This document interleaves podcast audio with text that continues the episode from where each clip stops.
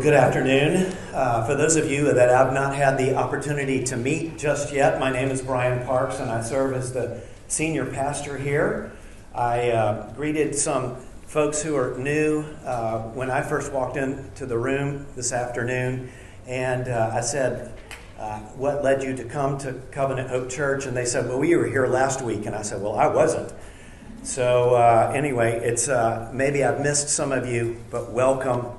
I'm so glad you're here, and I'm delighted to be able to share God's word with you this afternoon. In April of 1521, Martin Luther stood before a court, a very threatening and imposing court. It was the court of the Holy Roman Empire. He was accused of being a religious heretic, and if proved guilty, it could lead to his execution. Now, the courtroom was filled with the highest religious leaders in the Holy Roman Empire and in the Roman Catholic Church. And Martin Luther was there to answer charges against him. The question was posed to him I ask you, Martin, answered candidly and without horns, do you or do you not repudiate your books and the errors which they contain? Luther replied, Since then, your majesty and your lordships desire a simple reply, I will answer without horns or teeth, unless I am convicted by scripture and plain reason. I do not accept the authority of popes and councils, for they have contradicted each other. My conscience is captive to the word of God. I cannot and I will not recant anything, for to go against conscience is neither right nor safe. God help me. Amen. Well, even if you don't understand all of the language that Martin Luther used in his reply in that very tense courtroom scene, I think you could tell that Martin Luther was answering from deep convictions that he had. He was answering boldly, he was answering honestly, and he answered with answers that please the Lord. How do you think that you would answer accusations put to you in a hostile courtroom? Or how do you think you would answer the questions of people who had power and authority over you, power and authority to perhaps do you harm, when they ask questions about your faith? Those are the questions that we should consider as we can look at Acts chapter 24 this afternoon, where we find Paul standing trial in the court of Felix, the Roman governor. Now, we're in the final few chapters of the book of Acts, and you may already have recognized that these chapters are dominated by a series of trials. There's actually going to be five trials that we cover. This afternoon, we're covering the third trial. Some of them are in informal trials, some of them are more formal. The first informal trial he had was when he was attacked by Jews in the temple area. He was being beaten, and the Roman tribune and his soldiers rescued Paul, brought him to the Roman barracks, and Paul defended himself there on the steps of the Roman barracks.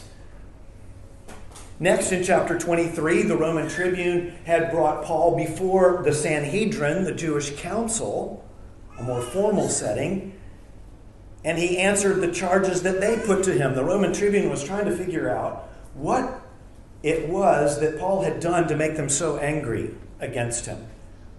Now, here in our chapter, chapter 24, there's an even more formal trial. It's the third trial. Now, Paul has avoided the Jews' secret plot to kill him, which you heard about last week in the sermon that Nissen gave, and he's been delivered up to the city of Caesarea, which is on the Mediterranean coast, where Felix ruled from. Felix, the governor of the region. And Felix has invited those Jewish leaders from Jerusalem to come down from the mountain to Caesarea to make their charges against Paul in his court. Paul's own people, the Jews, throughout these chapters are rejecting him and his gospel. And the people that Paul has been called to preach to, to preach the gospel of Jesus Christ, the Gentiles, not his people, they actually are repeatedly finding Paul innocent. Now, all throughout these trials, both formal and informal, the writer of the book of Acts wants us to see that Paul is an innocent man and that he had lived a life of integrity. All throughout, he remained faithful to proclaim Jesus as the Lord and Savior. And I think you'll see those two features in our passage today. Turn with me, if you will, in your Bibles to Acts chapter 24, or you can find the passage printed out in your bulletin. Acts chapter 24 is where we'll be reading from. Verses 1 to 27. And after five days, the high priest Ananias came down with some elders and spokesmen, one Tertullus. They laid before the governor their case against Paul, and when he had been summoned, Tertullus began to accuse him, saying, Since through you we enjoy much peace, and since by your foresight, most excellent Felix, reforms are being made for this nation, in every way and everywhere we accept this with all gratitude. But to detain you no further, I beg you in your kindness to hear us briefly. For we have found this man a plague, one who stirs up riots among all the Jews throughout the world, and is a ringleader of the sect of the Nazarenes. He even tried to profane the temple, but we seized him. By examining him yourself, you will find you will be able to find out from him about everything of which we accuse him. The Jews also joined in the charge, affirming that all these things were so. And when the governor had nodded to him to speak, Paul replied, Knowing that for many years you have been a judge over this nation, I cheerfully make my defense. You can verify that it is not more than 12 days since I went up to worship in Jerusalem, and they did not find me disputing with anyone or stirring up a crowd either in the temple or in the synagogues or in the city. Neither can they prove to you what they now bring up against me. But this I confess to you that according to the way, which they call a sect, I worship the God of our fathers, believing everything laid down by the law and written in the prophets, having a hope in God, which these men themselves accept, that there will be a resurrection of both the just and the unjust. So I always take pains to have a clear conscience toward both God and man. Now, after several years, I came to bring my alms to my nation and to present offerings.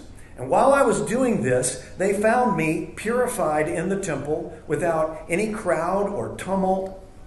But some Jews from Asia, they ought to be here before you and to make an accusation should they have anything against me. Or else let these men themselves say what wrongdoing they found when I stood before the council, other than this one thing that I cried out while standing among them. It is with respect to the resurrection of the dead that I am on trial before you this day. But Felix, having a rather accurate knowledge of the way, put them off, saying, When Lysias the tribune comes down, I will decide your case. And then he gave orders to the centurion that he should be kept in custody, but have some liberty, and that none of his friends should be prevented from attending to his needs. After some days, Felix came with his wife Drusilla, who was Jewish, and he sent for Paul and heard him speak about faith in Christ Jesus. And as he reasoned about righteousness and self control and the coming judgment, Felix was alarmed and said, Go away for the present. When I get an opportunity, I will summon you. At the same time, he hoped that money would be given him by Paul. So he sent for him often and conversed with him. When two years had elapsed, Felix was succeeded by Porcius Festus, And desiring to do the Jews a favor, Felix left Paul in prison. Let me pray. Lord Jesus, we praise you for your word.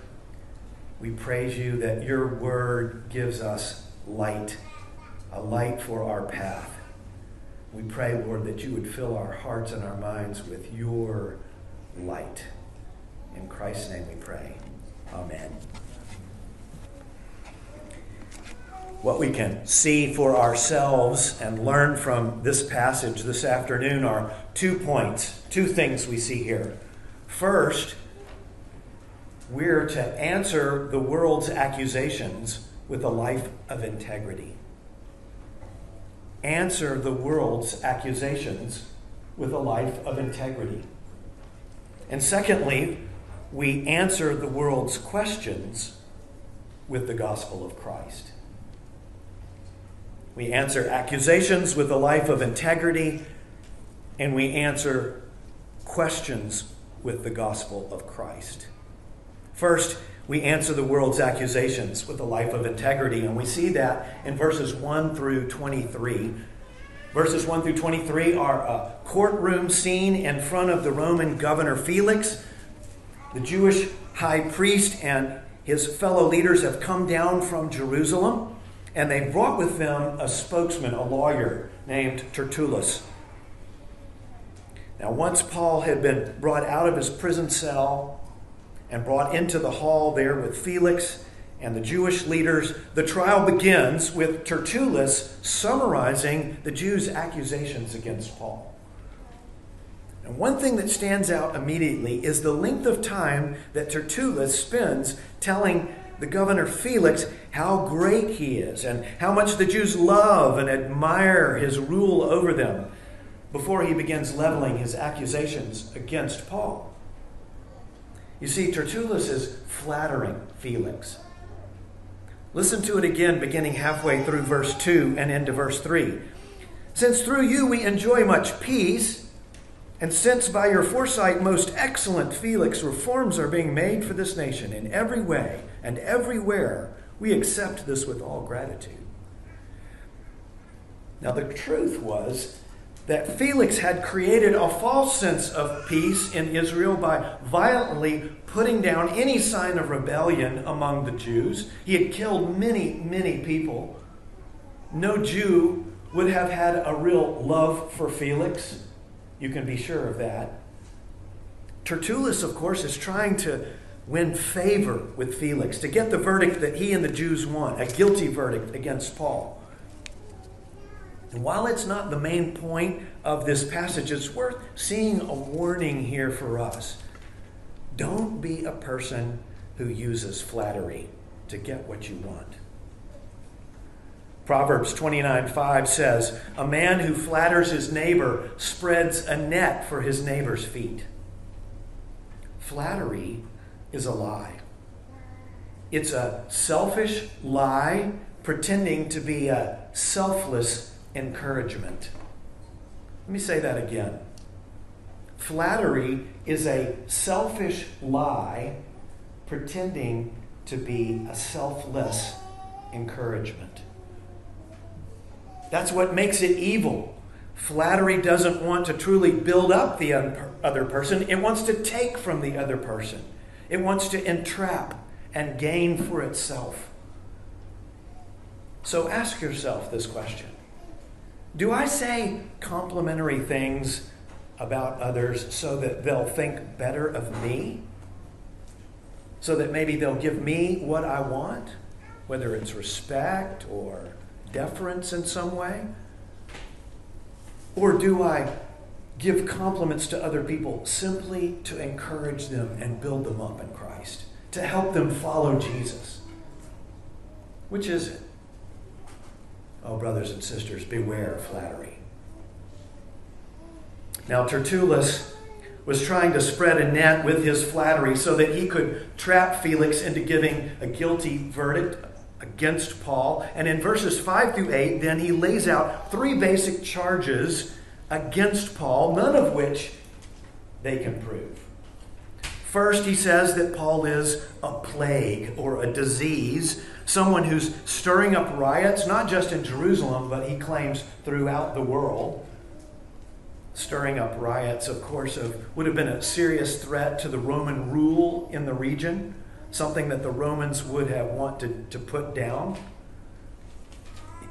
Second, Tertullus labels Paul the ringleader of the sect of the Nazarenes. He's using a derogatory term for Christians here. And he's claiming that Paul is leading a disruptive, heretical religious movement. You see, Felix had had to deal with many disruptive religious movements in Israel at that time that stirred up civil unrest. So Tertullus is trying to lump Paul and the Christians in with them.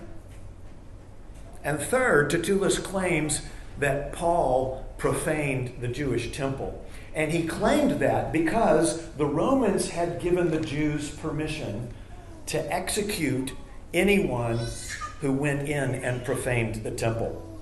That was a permission that the Romans had given them. Living boldly for Christ oftentimes stirs up hostile enemies against us in the world, just like it did for Christ himself, and just like it's doing for Paul in this passage, and in so many other places we've seen in the book of Acts.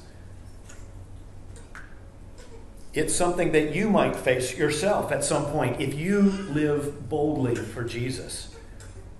How do we answer the world's hostile accusations against us? we answer them with a life of integrity, a life like Jesus' life, and a life just like Paul, his servant. Paul's turn to reply then comes in verses 10 through 21. And he's pointing here to his life of integrity. And so, after a mere and respectful greeting to Felix as the judge, Paul refutes every single one of the charges that are against him. First, he says, The Jews didn't find me anywhere disputing or stirring up a crowd. He says they can't prove any of the charges against me. Instead of being the ringleader of an unruly sect, Paul sets out the truth that he worships the God of our fathers, he says believing everything laid down by the law and written in the prophets. In other words, Paul is saying, I am a faithful Jew who lives my life according to the Jewish scriptures, not a heretical sect. Beyond that, Paul then goes on to remind Felix that he holds on to the same hope in God that these very Jews who are accusing him hold on to. And that is that there will be a resurrection of the dead, both the just and the unjust. Paul is arguing here that, like his Jewish accusers, he believes that all people who have ever lived will one day be resurrected from the dead. And that they will be declared by God, who is the judge of all mankind, either to be just or unjust. This is what the scriptures teach. Paul was right. If you believe in a final judgment, a final day of reckoning, then you will search in life for a way to be declared not guilty before God when that day comes. Paul believes that. Look with me at verse 16. Paul's arguing that his life demonstrates that he believes this. He says, So I always take pains to have a clear conscience toward both God and man. You see, Paul is pointing to his life of integrity. He's saying, I have a clear conscience about how I've lived my life. He's not saying that he's perfect, but he's saying that he strives to live a life pleasing to God, who will be the great and final judge of all people, including himself. Paul continues then in his defense by telling them that he'd come to Jerusalem to bring monetary gifts to the poor of Jerusalem and to present offerings in the temple. He claims that he was not profaning the temple. In fact, he was ritually pure when he was in the temple. And the Asian Jews, he says, that actually made the allegations against him initially, they should be the ones who were there in the court making those accusations themselves.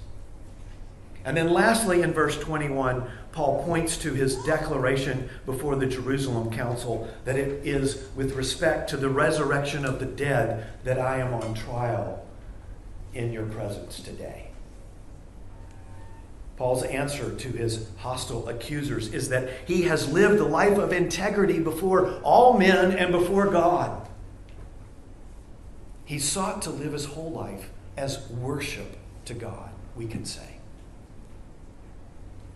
The best way for us to answer the world's accusations against us as Christians is to live a life of integrity so that we can point to it. We have to walk in accordance with our talk. We have to live in line with our confession. To have integrity is to be honest, it's to be morally upright. And that's how we must live, brothers and sisters. We don't do this to earn our salvation. That's not how you become a Christian. But we do it to demonstrate that Christ has already saved us. Brothers and sisters, it's not enough to call yourself a Christian or simply attend a church service once a week. How you and I live the other six and a half days of the week matters before God. Ephesians 2 tells us that we weren't saved by our good works, but we were saved by grace through faith for good works, which God prepared in advance for us. Romans 12, Paul urges the church to present your bodies as a living sacrifice, holy and acceptable to God, which is to your spiritual worship. You see, we become living sacrifices when we walk through each day living with integrity when we interact with people with honesty, and when we do the good works that God has prepared in advance for us to do. You know, in the last several months, I have heard of one brother in the Lord here in Dubai, a good friend, who left Islam to follow Jesus as Lord and Savior. And during Ramadan, when his boss came to talk to him and ask him what should our Ramadan timings be? Because you're a Muslim, I want your input. Rather than keep his head down and just answer the question directly, he said, You know what? You should know that I'm actually a Christian. That's living with integrity. That's living with honesty. I know of another brother who was being pressured by his company to cheat the customers that they served. And instead, he refused, and it's cost him his job. He's living a life of integrity. Would the non Christians around you say that you live a life of integrity? If they accuse you of dishonesty or a, a, lack of integrity, would they be able to make a case against you? Our lives either support or they contradict our verbal witness of the gospel of Jesus Christ. Which one is it for you?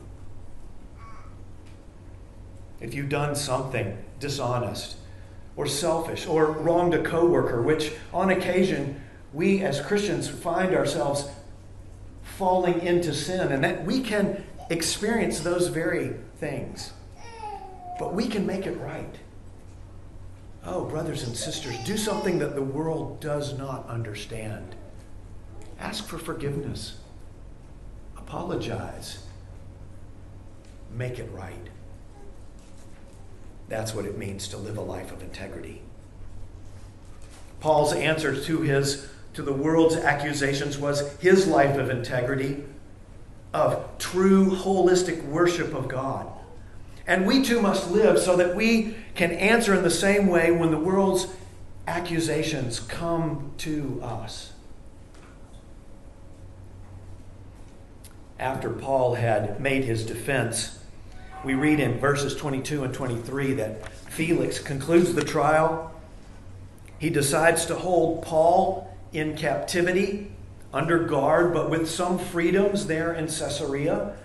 He says, until Lysias, the Roman tribune from Jerusalem, can come and testify evidently to him. Those people that would have come and helped Paul while he was in prison, of course, were the Christians from the church in Caesarea that we met back in chapter 21. People like Philip the evangelist and his four daughters who prophesied. Those people would have taken care of Paul in prison. And we, really, we read here that Paul's imprisonment lasted for two years. And then in verses 24 through 27, we read how Paul shared the gospel with Felix and his wife Drusilla throughout that entire two year time. They sought Paul out and they asked questions about his faith. And Paul answered them by explaining the gospel of Christ. We can also learn from verses 24 and 27 through 27 with Paul's example to answer the world's questions with the gospel of Christ. We too should do that. We learn here in these verses that Felix's wife Drusilla was Jewish herself. We also learn in verse 22 that Felix had an accurate knowledge of the way, which is a way of describing Christianity, a term that described Christianity. And during those two years, Felix and Drusilla would go and see Paul. They would have him brought out of his prison cell, and they would sit and talk with him, talk to him about faith. In verse 24, it says that they heard him speak about faith in Christ Jesus. And verse 25 tells us even more detail about how Paul presented the gospel. Look there at verse 25. And as he reasoned about righteousness and self control and the coming judgment, Felix was alarmed and he said, Go away for the present. When I get an opportunity, I will summon you. Now we know from other historical sources that Felix had seduced Drusilla and stolen her away from another husband. Felix himself had been married three times. The historian named Tacitus says of Felix that he indulged in, quote, every kind of barbarity and lust. And so it's no surprise to learn here that Paul preached the gospel of faith in Christ and he focused on the need for repentance. Repentance from sins that Paul knew that Felix and Drusilla would have needed to turn away from in their lives if they were going to turn to Christ. Sins like unrighteousness, barbarity, and cruelty, wrong conduct in their lives. He also spoke to them about their lack of self control, perhaps with regard to sex or money or power or all three. And he preached to them that there would be a coming judgment for all people, including them. When the world asks us questions about what we believe, we must tell them the gospel of Christ. And included in that message of good news, we have to tell people the bad news. Otherwise, the good news is not truly good. You see, all people are born into this world with a sinful nature. We are born with a bent to disobey God. In big ways and little ways, we are sinners. Every single person.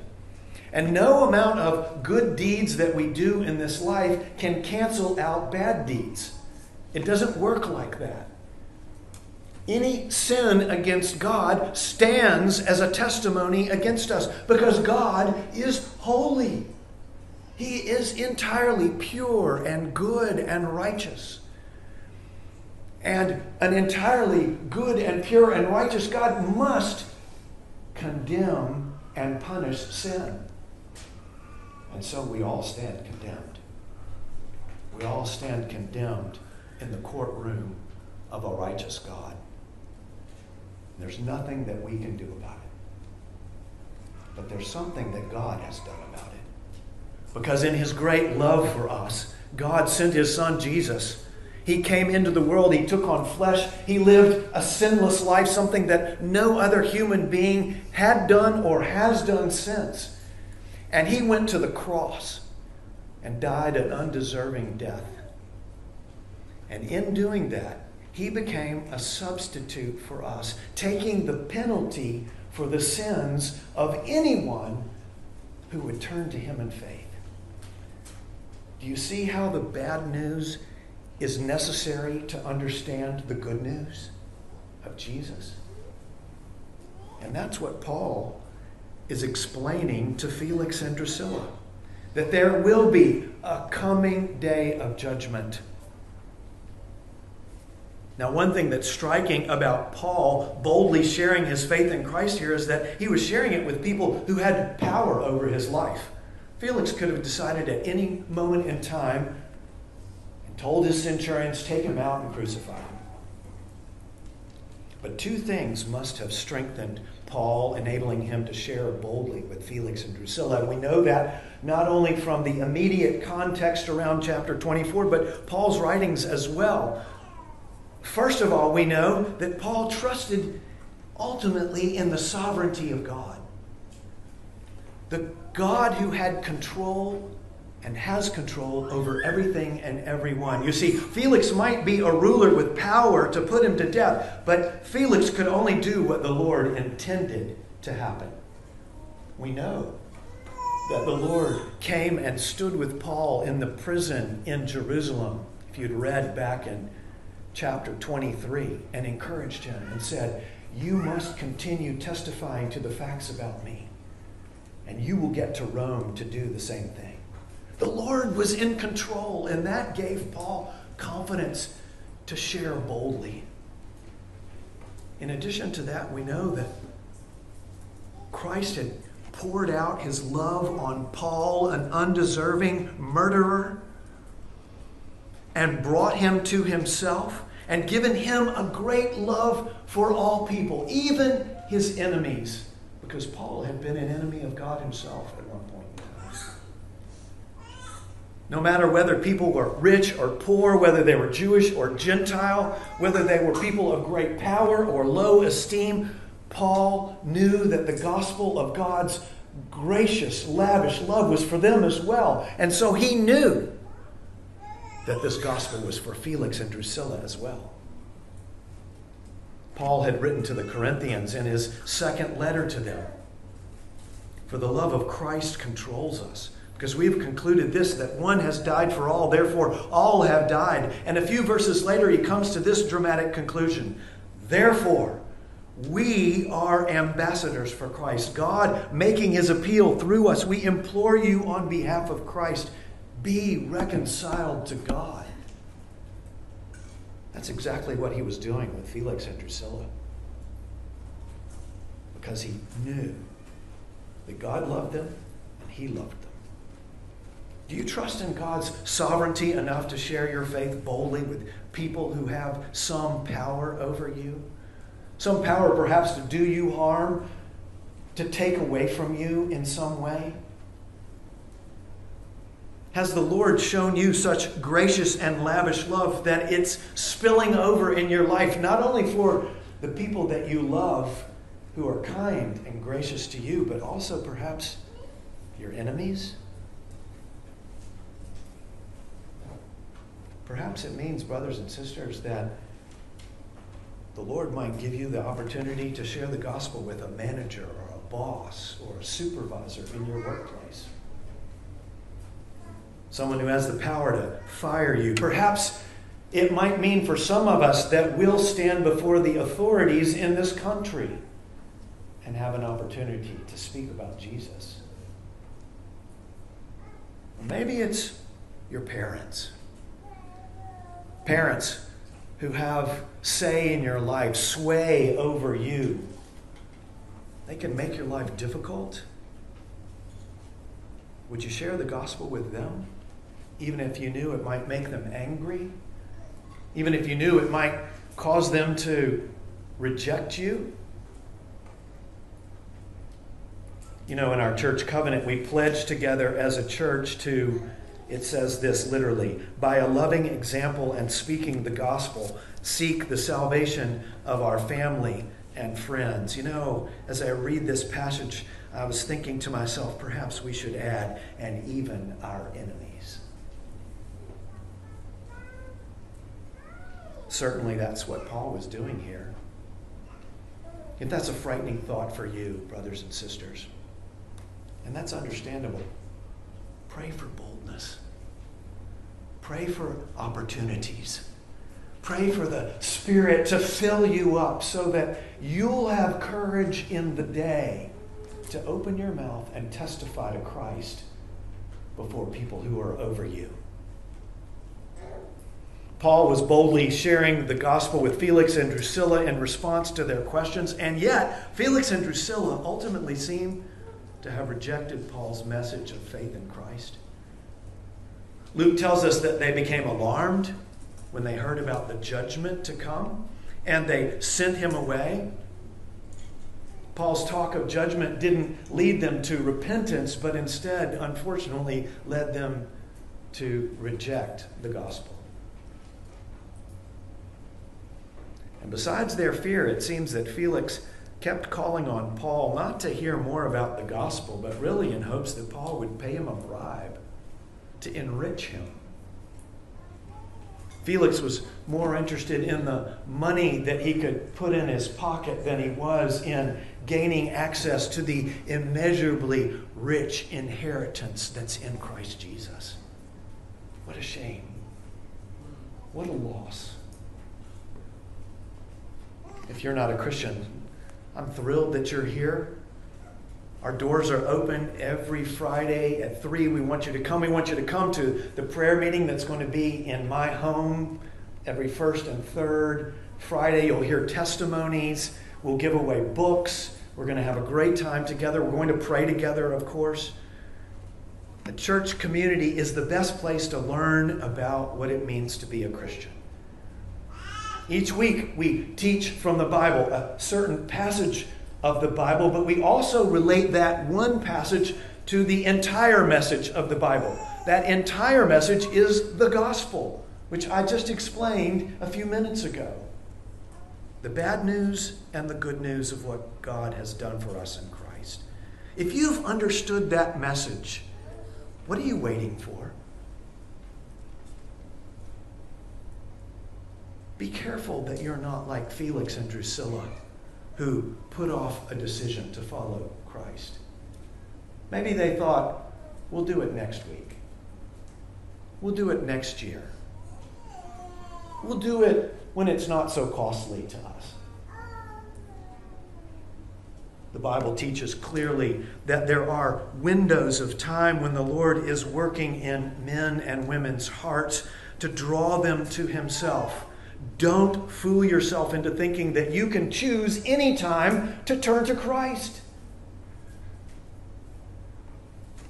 If you sense your need for Christ now, if you know you need forgiveness for your sins in order to stand in that courtroom on the day, oh, turn to Him now. Don't put it off. What's keeping you from putting your trust in There's great irony in this account of Paul facing down his accusers in that court in front of the governor Felix. Paul proclaimed to them in public and in private that all people would be resurrected to a heavenly courtroom with King Jesus on the judgment seat.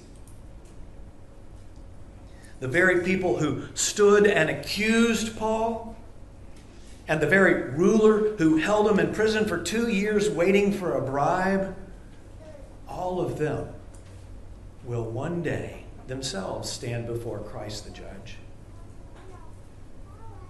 And if they never turned to Christ, if they never received the forgiveness freely that Jesus offers, they will stand condemned even for how they treated Paul on that day. We too will arise and stand trial. Because the sinless Savior, Jesus, stood trial and was condemned in our place, we will be acquitted, brothers and sisters, and we will join Christ in the glorious new heavens and new earth because Christ has saved us. And because we know that there is a judgment day to come, we live lives of integrity to honor Him, no matter what the world accuses us of. And when the world comes asking questions about what we believe and why we believe, we share the gospel of Christ with them, just like Paul did. That's our answer to the accusations and the questions of the world. May God strengthen us together to remain faithful until he returns. Let's pray.